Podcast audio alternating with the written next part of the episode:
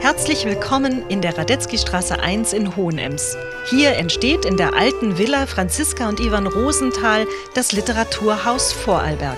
Mein Name ist Frauke Kühn. Und ich bin Jenny Spiegel.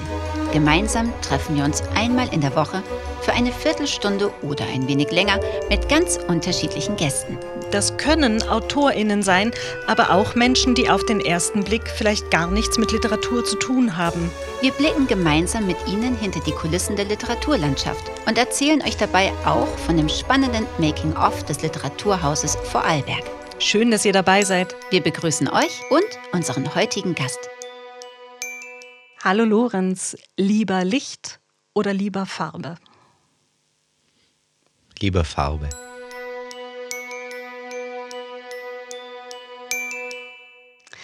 Lorenz Helfer wurde 1984 kurz nach dem Jahreswechsel in Hohenems in Vorarlberg in eine Familie hineingeboren, die sowohl von der Tradition der Schriftstellerei als auch der Malerei umgeben ist. Er schlägt den Weg des bildenden Künstlers ein, der ihn von Vorarlberg nach Wien an die Universität für angewandte Kunst und über Atelieraufenthalte in Pagliano, Lissabon, Sao Paulo und Bilbao schließlich wieder zurück nach Bregenz führt. Schon als Kind hat er damit begonnen, seine Geschichten in Bildern zu erzählen. Aus einstigen Kritzeleien sind inzwischen eindrucksvolle Werke geworden. Stets in der Andeutung verbleibend, schafft er Darstellungen mit detailpräziser Wirkung. Er reduziert das Gesehene auf wenige Striche, malt das Licht oder pointiert mit der Farbe. Dabei entstehen erstaunlich große, bis kleine, winzige, aber immer komplexe Bilderwelten. Für das Literaturhaus Vorarlberg hat sich Lorenz Helfer im Rahmen der Daumenkino-Kollektion Großes Kleines Kino zu einer Miniatur einladen lassen. Wie schön, dass wir heute miteinander ins Gespräch gehen können. Herzlich willkommen, Lorenz. Hallo, ich freue mich hier zu sein. Lorenz, wie präsent war das Daumenkino in deinem Leben, als ich dich im Herbst 2022 für das Projekt angefragt habe? Konntest du da schon auf eine langjährige Daumenkino-Erfahrung zurückblicken? Es liegt weit zurück, muss ich sagen. In meiner Schulzeit habe ich es gern gemacht. Deshalb habe ich wahrscheinlich auch den Kugelschreiber ausgewählt als Werkzeug. Also ich wollte nichts Aufwendiges machen, weil meine Erinnerung an das Daumenkino war etwas, was ich während der Schulstunde, wenn mir langweilig war, ins Schulbuch, ins Eck unten hineingemacht habe. In, in welchem Fach, Lorenz? Meistens in Religion. ähm, Lass uns kurz noch einen Schritt zurückgehen. Und zwar denke ich an dein Kunstwerk im Frühjahr 2022 im, im Rahmen der Emsianer in Hohenems. Da hast du die Fassade eines alten Hauses mit großen überdimensionalen Charakteren bemalt. Und eben ein paar Monate später arbeitest du an diesem winzig kleinen Daumenkino. Liebst und suchst du die Gegensätze? Ich denke, bis zu einem gewissen Punkt hin schon, ja. Also ich weiß nicht, ob ich es Gegensätze nennen würde, aber ich versuche immer wieder aufs Neue anders zu arbeiten. Ich versuche immer darauf zu achten, dass, dass wenn ich an einem Punkt bin, an dem eigentlich alles wie geschmiert läuft, dass ich spätestens dann versuche, mit dem allem zu brechen und einen neuen Ansatz suche. So vielleicht. Und was kann die Hausfassade und was kann das Daumenkino? Ja, es ist schwer zu vergleichen, glaube ich. Weil irgendwie für mich, auch als ich das Daumenkino gemacht habe, habe ich das Gefühl, das ist etwas, was dem Film näher ist als wie der bildenden Kunst. Und es war auch, ich musste mir auch wirklich eine Dramaturgie überlegen, ich musste mir Bewegungen überlegen. Und so gesehen war das Daumenkino wahrscheinlich die größere, größere Herausforderung als diese riesige Hauswand. Zumal ich habe ja auch davor schon beim Collini eine riesige Wand gemalt, die noch viel größer ist. Und auch in meiner Jugendzeit habe ich viel Graffiti gemacht, so habe ich auch meine Liebe zum Großformat entdeckt. Und so gesehen war das Haus eigentlich nicht so eine große Herausforderung. Es ging recht flott von der Hand. Also ich muss sagen, es ist auch eine meiner Lieblingsarbeiten, weil es so flott von der Hand ging und so unerwartet. Ich habe eigentlich fast das ganze Haus in, glaube ich, vier Stunden gemalt. Ich bin dann zwar am nächsten Tag nochmal gekommen, aber das waren dann nur noch Kleinigkeiten. Bis zur Eröffnung des Literaturhauses werden ja insgesamt neun Daumenkinos von neun unterschiedlichen grafischen ErzählerInnen entstanden sein. Deines ist das fünfte in unserer Kollektion, großes, kleines Kino. Und die ersten drei, die haben sich mit der Villa Franziska und Ivan Rosenthal beschäftigt, in die wir eben 2025 als Literaturhaus Vorarlberg einziehen werden. Und in den zweiten drei Daumenkinos, zu denen eben deines auch gehört, da steht die Kraft der Sprache im Mittelpunkt. Und du hast deinem Daumenkino den Titel Wortgefecht gegeben. Kannst du unseren HörerInnen, die jetzt ja unfairerweise dein sehr schönes Daumenkino nicht sehen können, ganz kurz zusammenfassen? Was, was kann ich sehen, wenn ich mich auf einen Flip in deinem Daumenkino einlasse? Also ich kann vielleicht einleitend sagen, dass ich schon seit meiner Kindheit ein großer Comic-Fan bin. Deshalb ist für mich, wie, wie ähm, verbildliche ich die Sprache, ist die Sprechblase irgendwie das Naheliegendste, weil ich durch sie aufgewachsen bin. Und ich habe die Sprechblase genommen als einfach als Sprachelement. Und es finden sich keine, keine Wörter, keine Buchstaben in meinem Daumenkino, sondern die Sprechblase selbst wird oder die Sprechblasen, weil es sind zwei Figuren, die miteinander reden, werden wiederum zu Figuren, die sich zuerst prügeln, streiten und auf einmal rutscht das Ganze aber meiner Meinung nach in etwas Liebevolles und in etwas Versöhnliches. Und es beginnt mit den zwei Figuren, die man sieht, doch die zwei Köpfe, die wandern nach unten und das ganze Blatt wird eingenommen von den beiden Sprechblasen, die in Interaktion zueinander stehen. Erinnerst du dich noch an den Moment, wo dir die Idee zu dieser Geschichte kam? Gab es da einen bestimmten Impuls? Ich kann mich an den Impuls kann ich mich nicht erinnern, aber es ist mir wirklich auf einmal diese Idee gekommen. Mit der, weil ich habe mir überlegt, okay, wie mache ich es mit Sprache? Und für mich war von vornherein klar, dass, mit, dass ich mit Buchstaben nicht arbeiten möchte, weil mir das nicht liegt. Ich bin ganz ein schlechter Typograf oder Grafiker. Und ich liebe einfach die Figuren. Ich wollte etwas mit Figuren machen. Gleichzeitig es ist es einfach schwierig, weil es ist so kurz, so prägnant. Und man ist dazu verleitet, dass viel zu viel passiert, weil es sind dann doch 50 einzelne Bilder und man, man, man will in jedem einzelnen Bild irgendwie etwas Neues beitragen. Ja, und auf einmal kam mir diese Idee mit den Sprechblasen. Und dann zum Beispiel, dass es meiner Meinung nach in dieses Liebevolle hineinkippt, das, das war gar keine Absicht, sondern das ist einfach passiert während dem Zeichnen. Es hat sich, es hat sich an einem gewissen Punkt verselbstständigt, das Ganze. Hast du mehrere Varianten von der Geschichte entworfen oder war es von Anfang an genau die, die wir jetzt auch im Daumenkino sehen? Es gab ein anderes Ende zuerst. Ähm, es war so, das erste Ende war, dass ich einfach glaube, wenn ich mich richtig erinnere, dass sich die beiden Sprechblasen einfach nur umarmen. Und dann habe ich mich aber dazu entschieden, dass es irgendwie ein schönerer Bogen ist, wenn praktisch das Abschlussbild das erste Bild ist. Wenn sie wieder zurückkommen zu den beiden Köpfen, zu den Figuren wieder zurückfinden.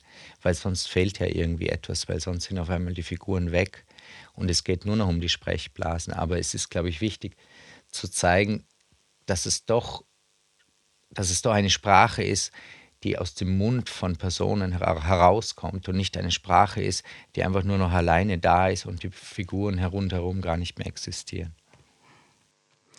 Wir reden gleich noch über die verschiedenen Materialien, mit denen du als Künstler arbeitest. Ähm, für das Daumenkino hast du eben schon angedeutet, hast du dich für den Kugelschreiber entschieden, mhm. weil es dich an deine Schulzeit und deine ja. ersten Daumenkinos erinnert. Du akzentuierst aber auch mit dem roten Buntstift. Genau. Das war auch eine Überlegung, die ist mir während dem Zeichnen gekommen. Und zwar hatte ich das Gefühl, ich habe es ja dann immer wieder selber angeschaut. Ich hatte so eine große Klammer und habe das dann, konnte es mir dann immer anschauen, ob es funktioniert oder nicht. Und ich hatte einfach das Gefühl, weil alles so kurz und prägnant ist, ich möchte, dass die, die Berührung irgendwie noch klarer ersichtlich ist. Und dadurch ist es eigentlich immer, wenn es zu einer Berührung kommt, sei es jetzt ein Schlag, weil einmal kommt, wächst aus der einen Sprechblase ein Arm heraus und der schlägt die andere Sprechblase, dass es einfach die Stelle des Einschlages, wenn man so will, oder die Stelle, an den Berührungen statt, die Stellen, an denen Berührungen stattfinden, dass, dass die einfach noch einmal hervorgehoben werden. So wie wenn man, wenn man jetzt, wenn ich jetzt da deine Unterlagen sehe, du bestimmte Stellen markiert hast. So auf diese Art ein bisschen habe ich mir das gedacht. Und ich habe das Daumenkino in Wien gezeichnet und ich muss sagen, es waren meine Materialien sehr eingeschränkt und es gab einfach nur einen Buntstift. Und es war der rote Buntstift und dann nahm, nahm ich eben den. Und oft ist es ja, dass gerade, wenn man im Material eingeschränkt ist, dass das mitunter das Inspirierendste sein kann, was es gibt. Denke ich. Also so, wenn ich jetzt nochmal zurückdenke an meine Jugendzeit, als ich Graffitis gemalt habe, oder Graffitis, ich habe ja auch schon Figuren gemalt da. Aber man hat dann halt nur, man hat ja kein Geld, man hat halt ein paar, man hat halt ein paar Farben, ein paar Sprühdosen und dann hat manchmal hat man nur noch drei Farben, die an und für sich überhaupt nicht zusammenpassen. Aber trotzdem muss man eine Möglichkeit finden, dass das Ganze funktioniert. Und so als Beispiel dafür, wie, wie, wie die Inspiration aus dem Mangel von Vielfalt entstehen kann. Jetzt liegt mir natürlich die Frage auf den Lippen, kann man heute noch Graffitis von dir irgendwo sehen? Hm. Ja, nur noch vereinzelt leider. Also ich bin jetzt gerade mit dem Zug vorbeigefahren. Es gibt in Alltag gibt's da diese Wand äh, bei der Firma Lorca. Und da als ich ein Jugendlicher, ich weiß nicht, wie, wie die Verhältnisse jetzt sind, aber als ich zu meiner Jugendzeit hieß es zumindest, dass die Firma Lorca das erlaubt, dass man dort malen kann. Und da haben wir dann immer auch untertags gemalt. Also ich war nie jemand, der gerne in, in, der, in der Nacht gemalt hat oder dies, diese illegalen Dinge haben mich weniger interessiert. Es ging mir nicht um, um den Adrenalinkick oder die Verbreitung meines Namens, sondern ich habe einfach gern groß gemalt. Und die Sprühdose ist einfach ein wunderbares Werkzeug. Jedenfalls bin ich mit dem Zug heute dran vorbeigefahren. Und es gibt schon noch ein paar Sachen, die man sieht, aber einiges ist dann übermalt oder teilweise übermalt. Und so ist, ja, es gibt ein paar Sachen. Oder beim eine Hauswand meiner Eltern, da, sind, da ist auch noch ein Graffiti drauf. Das ich mit zwei weiteren Fre oder mit drei weiteren Freunden haben wir das mal gemacht vor, weiß nicht, 25 Jahren. Wie, wie begeistert waren deine Eltern, als sie das gesehen haben? Total begeistert. Also sie haben mich, sie haben uns ja darum gebeten, dass wir das machen. Und wir haben, weil das Haus, das ist das Haus meines Großvaters und da ist vorne, wie es bei, man sieht das doch bei einigen alten Häusern so aus den, wann wird das aus den 50er Jahren, vielleicht 60er Jahren, das Haus. Da ist eine, eine Zeichnung vorne drauf, und zwar die Arche Noah beim Haus meiner Eltern. Und deswegen haben wir dann auf der Rückseite, auf der anderen Wand, auch eine Arche Noah gemalt mit ganz vielen Tieren, die in einer Kartonschachtel drinnen sitzen. So irgendwie war die Überlegung damals. Ja, und meine Eltern fragen eh immer wieder, ob ich nicht Lust habe, mal was Neues wieder zu machen, weil es schon ganz verblichen ist. Also wird schon irgendwann passieren. Ähm, jetzt bist du als Maler eigentlich ein visueller Erzähler, wobei ich immer das Gefühl habe, dass es tatsächlich halbfertig gedacht, wenn ich, denn wenn ich deine Bilder betrachte, dann merke ich, dass ich deine Bilder nicht sehe, sondern dass ich sie spüre. Und ich glaube, das ist gerade, weil du die Dinge nicht auserzählst, mhm. aber alles Wichtige anlegst, damit die Geschichte in meinem Kopf und eigentlich auch, auch wenn es ein bisschen pathetisch klingt, in meiner Seele sich erzählen kann und zwar auf allen Kanälen. Und auch wenn du nicht direkt mit der Sprache arbeitest und äh, von dir selber sagst, du bist ein schlechter Typograf, ähm, mag ich dich doch fragen, welche Kraft hat denn die Sprache für dich und wie viel Gefecht steckt für dich im Wort? Muss ich kurz nachdenken. Bitte. Naja, ich meine, ich muss das. Die, die Sprache für mich privat spielt natürlich eine sehr große Rolle. Und wie ich auch dir vor unserem Gespräch schon gesagt habe, ich rede zum Beispiel auch unglaublich gern über meine Arbeit. Und es ist auch unglaublich, es ist unerlässlich auch, dass man auch als Maler mit anderen Malern spricht. Und dadurch lernt man auch, wie man über die eigene Arbeit sprechen kann. Und ich glaube, das ist ein essentieller Bestandteil meines Berufes andererseits in meiner Arbeit selbst spielt die Sprache eine ziemlich untergeordnete Rolle, weil ich eigentlich in absoluter Stille arbeite. Ich habe zwar früher mit Musik gearbeitet oder manchmal auch Podcasts gehört. Doch mittlerweile arbeite ich am liebsten eigentlich in absoluter Stille. Und ich denke dann eben auch in Bildern. Das wäre für mich jetzt die nächste spannende Frage, weil wenn man dich ein bisschen besser kennt, dann weiß man, dass bei dir beim Malen ganz viel Zeit ins Schauen geht äh, und dass du während des Prozesses immer wieder Abstand nimmst und vor allen Dingen betrachtest, hinschaust. Und meine Frage wäre, findet da nicht ein stummer Dialog in dem Prozess statt? Aber in dem Fall sind das eher Bilder im Kopf oder wie muss ich mir vorstellen, was bei diesem Betrachten in dir passiert?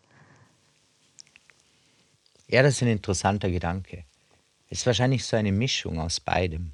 Weil es ist schon so, dass eine Art Dialog entsteht, weil ich zwinge mich oder ich, ich hoffe, dass ich, oder ich denke, ich habe mir erarbeitet, beim Malen zumindest bis zu einem gewissen Punkt die Kontrolle zu verlieren. Und das ist wirklich etwas, das man sich erarbeiten muss, weil man neigt dazu natürlich immer alles kontrollieren zu wollen. Und ich mag es gern, wenn die Bilder zu mir kommen. Also ich muss ich so viel schauen, weil ich ja gar nicht weiß, was ich eigentlich mache, sondern ich meine, das ist auch vielleicht ein bisschen übertrieben gesagt, aber die Bilder, die passieren mehr als das, wie ich sie mache. Ich sage auch immer gern, es, ist, es bin nicht ich, der die Bilder malt, sondern es ist meine Hand und mein Arm, die sie malen. Und ich meine, das ist auch eine sehr romantische Vorstellung, das ist mir auch klar, aber ich mag das gern.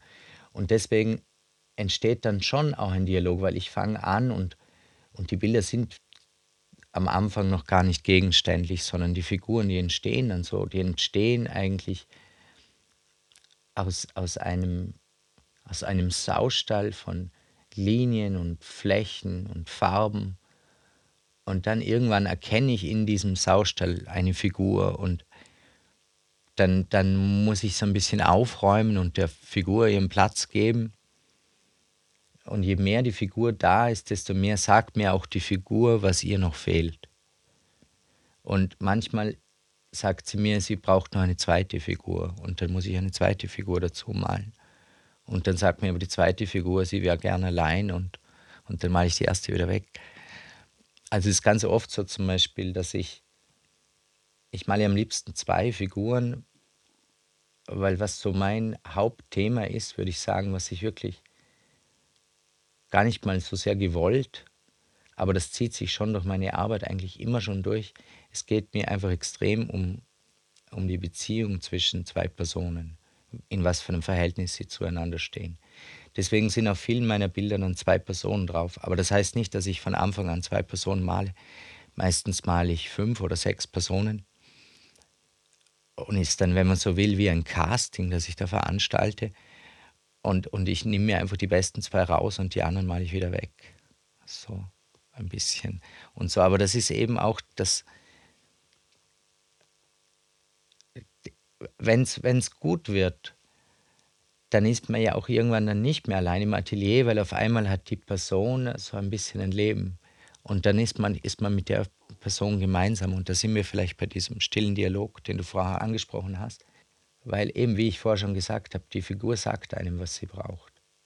Und das Ganze, was ich jetzt sage, ist natürlich auch der Hauptgrund dafür, wieso ich gerne groß male und wieso ich am allerliebsten die Figuren auch lebensgroß male, weil dann sind sie natürlich noch wesentlich präsenter hier. Und, und sie sind auch, irgendwie verlieren sie auch an Bedeutung, auch wenn das komisch klingt, aber wenn ich eine Figur überlebensgroß male, dann hat das auch wieder eine Bedeutung, dass sie überlebensgroß ist. Und wenn sie zu klein ist, dann ist es auch wiederum schwierig, sich damit zu identifizieren. Und wenn sie gleich groß ist wie du, dann kann man sich so auf Augenhöhe begegnen. Darum sage ich, sie verlieren an Bedeutung, weil wir uns eben auf Augenhöhe begegnen. Das, was du jetzt inhaltlich äh, vom Malen und Übermalen äh, dargestellt hast, das sieht man ja deinen Werken auch an. Ähm, du malst auf Leinwand, auf Papier, auf Holz, du hast auch schon auf Glasplatten gemalt und du eben du malst, du übermalst, manchmal lasierend, transparent, sodass die Dinge da bleiben dürfen im Durchscheinen, manchmal aber auch relativ deckend. Und wenn ich es richtig verstanden habe, dann arbeitest du immer wieder mit Öl und Dispersionsfarbe oder mit Öl auf Dispersionsfarbe oder mit Dispersionsfarbe auf Öl. Du hast jetzt vorhin schon fast liebevoll über Sprühflaschen gesprochen. Welche Charakter Eigenschaften dieser Farben sind es, die dein Herz so sehr gefangen nehmen? Also ich würde schon sagen, wenn ich jetzt so mein ganzes Oeuvre betrachte, auch wenn das Wort Oeuvre ziemlich komisch für mich klingt, so in, ich weiß nicht, so, aber ähm, ich habe schon eigentlich fast immer nur mit Ölfarben gemalt, weil es einfach die mit Abstand beste Farbe ist weil sie, sie kann alles. Man kann eben ganz dünn malen, man kann sehr dick pastos malen. Und der größte Vorteil ist einfach der, dass die Farbe nass und trocken gleich ausschaut. Jede Farbe, die ich mit Wasser verdünne, sei es eine Temperafarbe, eine Acrylfarbe, selbst eine Aquarellfarbe, verändert den Farbton oder den Farbton je nach Farbe mehr oder weniger, aber zu einem gewissen Punkt den Farbton während des Trocknungsprozesses. Oder sie verlieren zumindest die Brillanz und die Tiefe, die sie im nassen Zustand haben. Und das bei der Ölfarbe nicht so. Das heißt, während ich das Bild male, schaut das Bild so aus, wie es in 100 Jahren noch ausschauen wird, auch wenn die Farbe nass ist. Was schon ein unglaublicher Vorteil ist. Und gleichzeitig kommen wir da wieder zu diesem Punkt, über den ich vorher schon gesprochen habe, über diese Einschränkung, die eine große Inspiration sein kann. Und deswegen habe ich, jetzt habe ich das mal, seit zwei Jahren habe ich viel mit, mit dieser Dispersionsfarbe gearbeitet. Hat auch eigentlich einen vollkommen banalen Grund, nämlich ich habe dieses Bild gemalt bei der Firma Colini und ich hatte einfach noch sehr viel Außendispersionsfarbe übrig. Und die Kübel standen bei mir im Atelier und ich hatte bestimmte Farben nicht mehr mit der Ölfarbe. Und ich wollte halt malen und es gab nur noch, die Farben waren halt gerade da. Oft entstehen die Dinge so aus, aus dem Banalen heraus. Das mag ich auch gern. Ich mag es total gern, wenn, wenn die Dinge nicht bedeutungsschwanger sind, sondern wenn sie so banal sind. Das ist für mich auch das Poetischste. Jedenfalls die Außendispersionsfarbe, das ist eine Farbe, mit der man eigentlich Hausfassaden streicht. Und das ist eine Farbe, die wurde nicht dafür entwickelt, um damit Bilder zu malen. Ich meine, es wird schon zu einem gewissen Punkt gemacht. Also ich habe ja auch mehrere Jahre bei den Bregenzer Festspielen gearbeitet, in der Kaschur, in der Bühnenmalerei. Und da wird sehr wohl mit diesen Farben gearbeitet. Ich meine, es wäre natürlich, könnte es ja kein Bühnenbild mit Ölfarbe malen, das wäre ja unerschwinglich. Und deswegen hatte ich schon ein bisschen Erfahrung auch mit der Farbe. Und die Farbe ist, ist aber eigentlich eine ganz schlechte Farbe, weil man ganz viele Dinge nicht tun kann, die man mit der Ölfarbe machen kann. Also zum Beispiel, ich kann keine schönen, weichen Farbverläufe malen mit dieser Farbe, das geht einfach nicht. Oder nicht auf die Art, wie es mit der Ölfarbe geht. Genauso sind alle dunklen Farbtöne sehr, sehr problematisch, weil sie überhaupt keine Tiefe haben und total flach sind. Das Einzige, was wirklich schön ist, finde ich, an der Farbe, ist das Weiß, weil das Weiß hat hat einfach eine unglaubliche Tiefe und eine, eine unglaubliche Leuchtkraft. Deswegen sind auch viele meiner Bilder, die mit Dispersionsfarbe gemalt sind, in, Past in, in vielen Pastelltönen gehalten, weil die Farbe wird leuchtet erst, wenn ich ein Weiß dazu mische. Aber diese Einschränkung hat es auch so interessant gemacht.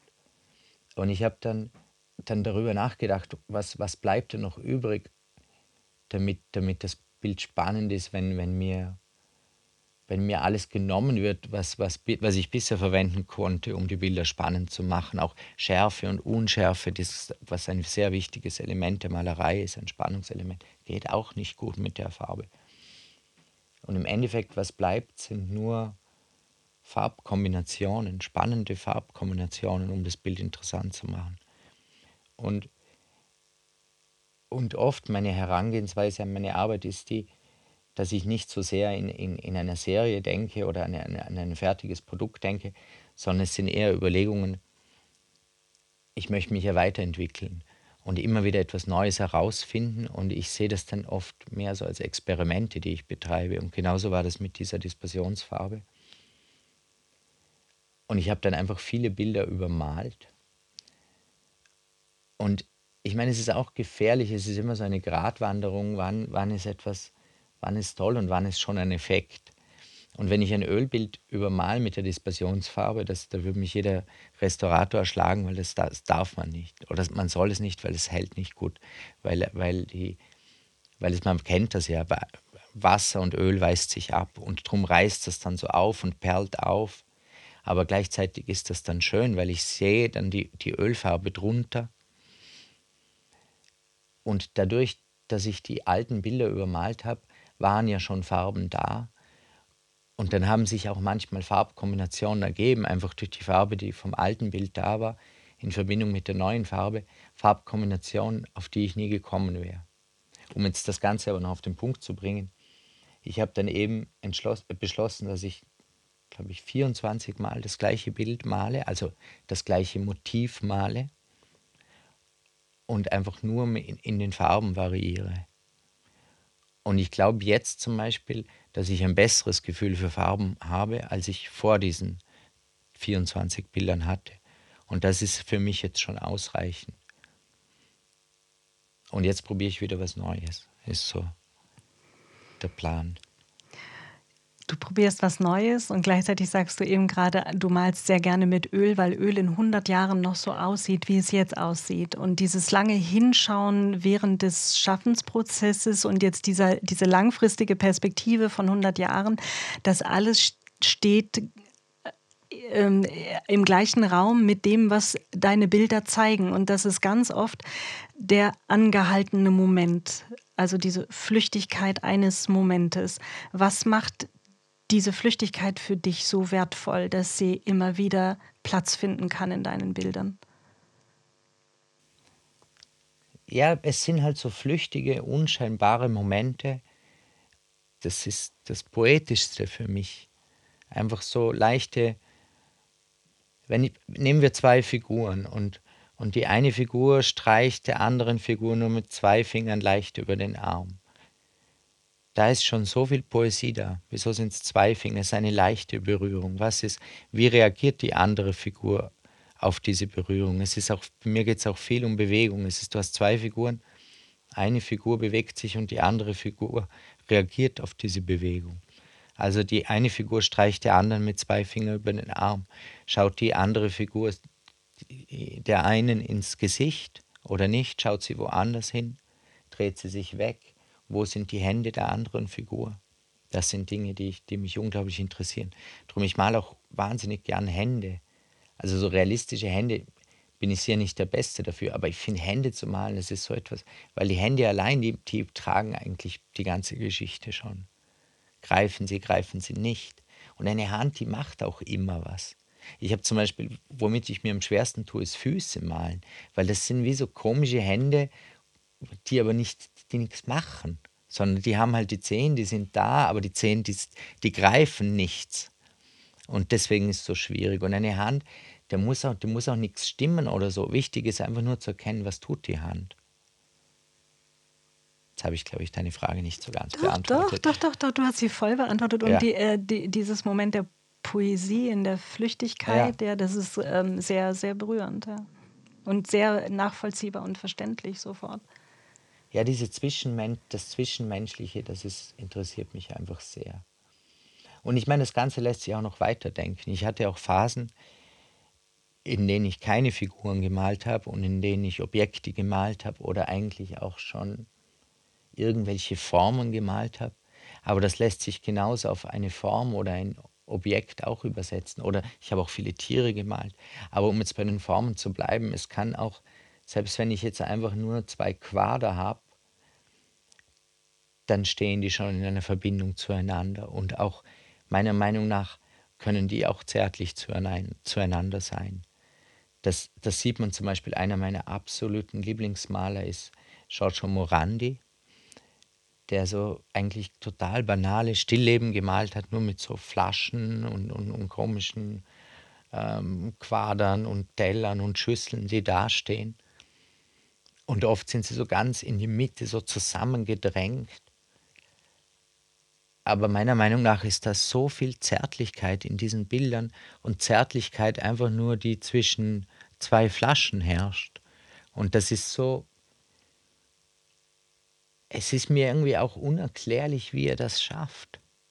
Es, ist, es, gibt, es gibt wenige Künstlerinnen, die das so, die so, die, die, die, die so menschlich sind und dabei gar keine Menschen malen. Das finde ich unglaublich beeindruckend. Was sich ähm, in dem Gespräch jetzt herauskristallisiert, ist eben, wie intensiv du mit Licht, aber auch mit Schärfen, mit Unschärfen, mit Bildtiefen, mit Farbe arbeitest. Und man spürt äh, zu jeder Sekunde, dass du offensichtlich ein sehr präziser und sehr genauer äh, Beobachter bist. Wahrscheinlich nicht nur im Malprozess. Wie, wie geht es dir in dieser auch optisch immer schneller werdenden Welt? Hältst du das aus oder brauchst du Auszeiten? Ich denke, es mir offensichtlich brauche ich weil sonst wäre ich nicht zurück nach Vorarlberg gekommen. Also es war ja wirklich so, dass es eigentlich fast schon vom einen auf den anderen Tag in Wien dachte ich mir, so, jetzt ist vorbei, jetzt will ich nicht mehr hier sein. Und ich liebe Wien und bin nach wie vor unglaublich gern in Wien, aber ich wollte einfach nicht mehr dort leben und in dieser Großstadt leben. Ich, ich habe mich einfach nach der Ruhe gesehnt. Und ich, ich merke auch, je älter ich werde, desto lieber mag ich einfach, wenn es ruhig ist. Genauso wie ich vorher schon gesagt habe, dass ich mittlerweile beim Malen am liebsten habe, wenn es ruhig ist. Und ich bin in dieser glücklichen Situation, dass sowohl in meinem Atelier als auch in meiner Wohnung absolute Ruhe herrscht. Also gut, in meiner Wohnung, ich wohne in der Oberstadt in Bregenz. Während Festspielzeit sind sehr viele Führungen natürlich, aber in der Nacht ist es so still, dass ich bei offenem Fenster einfach genau gar nichts höre, außer irgendwelche Tiere, aber sonst nichts. Und das ist einfach wunderbar. Und ich glaube schon, dass ich das brauche in dieser schnelllebigen Zeit. Ich gehe auch unglaublich gern spazieren. Ich gehe auch wahnsinnig gern zu Fuß. Also ich will auch gar kein Auto selber haben und fahren. Ich habe eben kein Auto und keinen Führerschein. Ich meine, es ist sicher unglaublich praktisch, aber gleichzeitig, ich mag das auch gern, wenn ich einfach lang wohin brauche.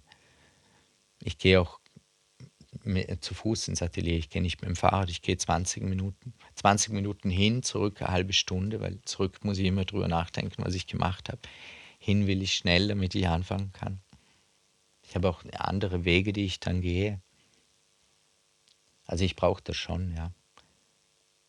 Aber gleichzeitig setze ich mich dieser Schnelllebigkeit ja auch aus. Ich habe ja auch ein Smartphone, auf das ich ständig drauf schaue und daheim schalte ich den Laptop an und also es ist nicht so, dass ich mich da völlig abwende, auch wenn ich mir manchmal denke, es wäre vielleicht gut, das zu tun. Aber eben, ich habe das in meinem Atelier zum Beispiel spiel, spielen eben neue Medien oder, oder auch generell Computer überhaupt keine Rolle. Also ich habe klar, ich habe Internet am Telefon in meinem Atelier, wenn ich es brauche, aber ich habe nicht sonst Internet dort. Ich habe auch keinen Computer dort. Ich nehme nie den Computer mit.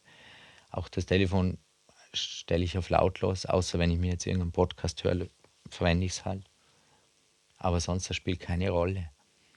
Und es ist auch so, in meinem Atelier, ich habe keine, also ich habe unglaublich viele Fenster und gleichzeitig keine, weil ich habe nur Dachfenster. Und das heißt, ich sehe nur den Himmel und sonst nichts.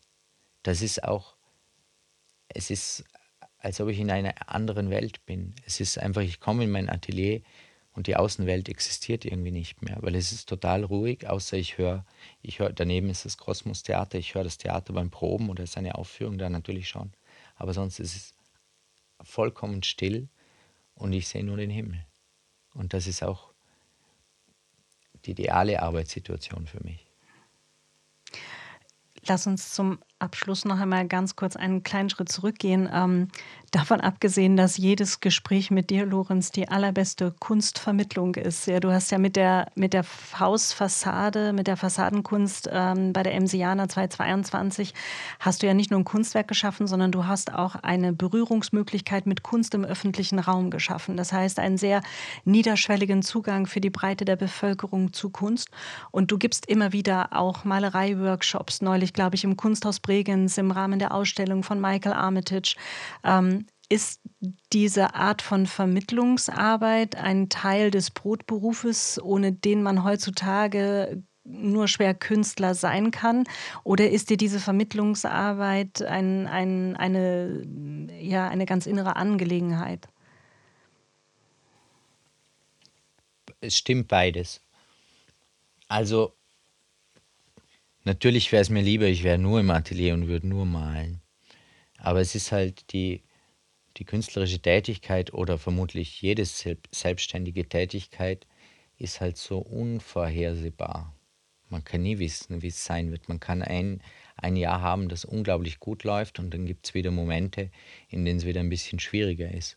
Und deswegen ist es auch gut, wenn es die Möglichkeit gibt, so etwas zu machen, weil mir das halt einfach auch ein Einkommen garantiert, sage ich mal so. Gleichzeitig ist es aber auch so, es kommt auch, es hängt auch immer davon ab, natürlich mit wem man diesen Kurs macht.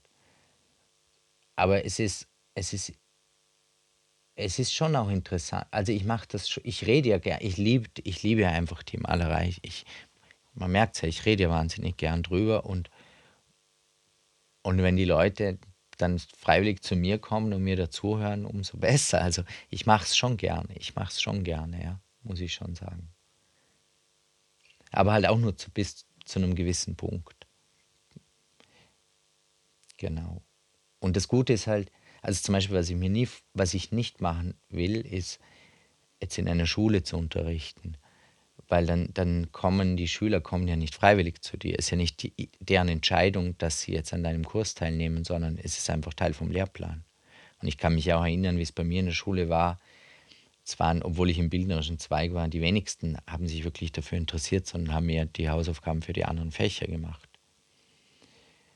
Aber wenn du einen Kurs hast, bei dem die Leute zu dir kommen, weil sie das tun wollen, dann ist das schon, ja, dann mache ich das schon gerne. Und es kann gleichzeitig auch inspirierend sein. Ich kann mich erinnern, ich habe auch Kurse gemacht, schon Arbogast.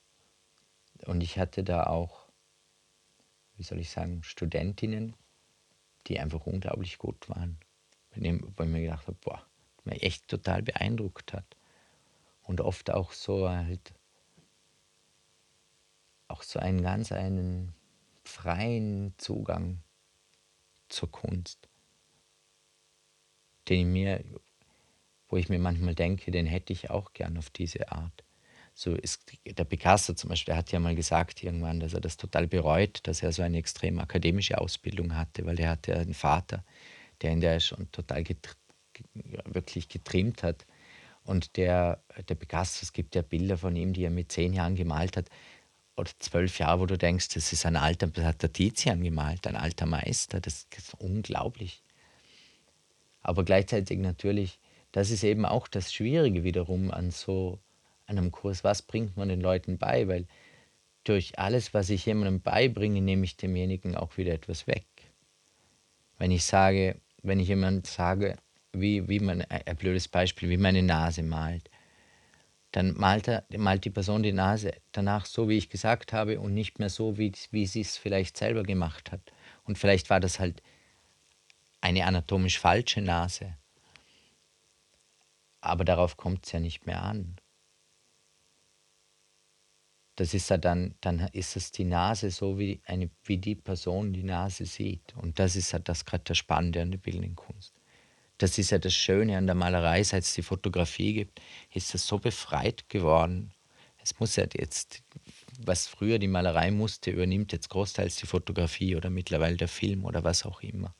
Aber ich denke mir das auch, weil immer davon gesprochen wird, es kommt ein neues Medium, das andere stirbt aus. Aber eigentlich, wenn man zurückschaut, war es jedes Mal ein einziger Befreiungsschlag für dieses Medium. Es muss, man muss nicht mehr die Figur realistisch darstellen.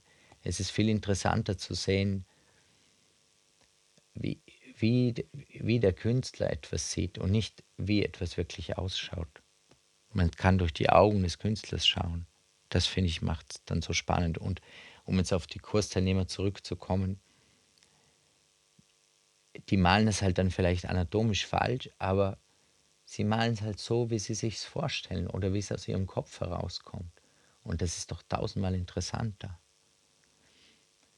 Und ich bin halt auch, in meiner Ausbildung auf der Universität gerade, ich hatte zwei unterschiedliche Professoren und einen Professor, eine Professorin.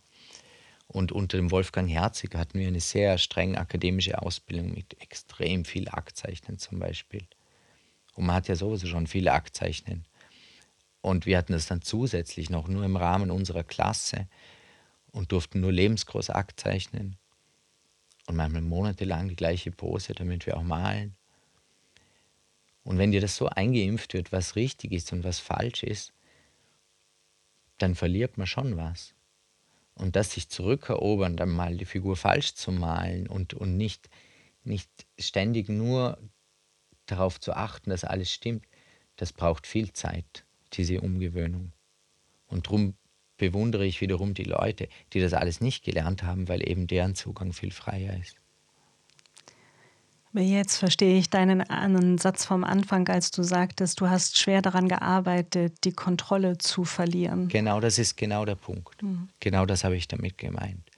Eben, dann wird es ja auch interessanter, weil es ist ja auch interessant, dass dann selbst, weil man könnte ja sagen, na gut, aber dann ist es ja eigentlich vollkommen beliebig weil dann könnte ich ja jedes Mal aufs Neue etwas vollkommen anderes erkennen in meinem Saustall von Flächen und Linien. Aber irgendwo finde ich eben immer wieder zu den gleichen Motiven. Und das mache ich ja nicht. Und das eben, ich versuche, das ist keine, keine bewusste Entscheidung, sondern das passiert so. Und dann denke ich mir,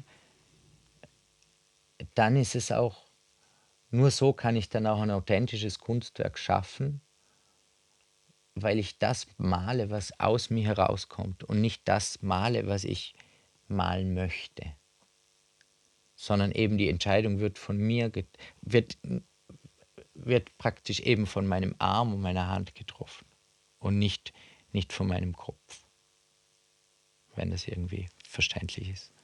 Das ist der allerbeste Schlusssatz, Lorenz. äh, ich kann dir wirklich nur von Herzen danken für dieses schöne Gespräch, über deine beeindruckenden Arbeiten, über die kleinen und die großen ähm, und dafür, dass du in deiner einzigartigen Sprache all diese Dinge mit uns geteilt hast. Also vielen Dank für deinen Besuch heute hier in der Radetzky Straße 1, Lorenz. Liebend gerne. Ich war sehr gerne hier. Es hat mir großen Spaß gemacht.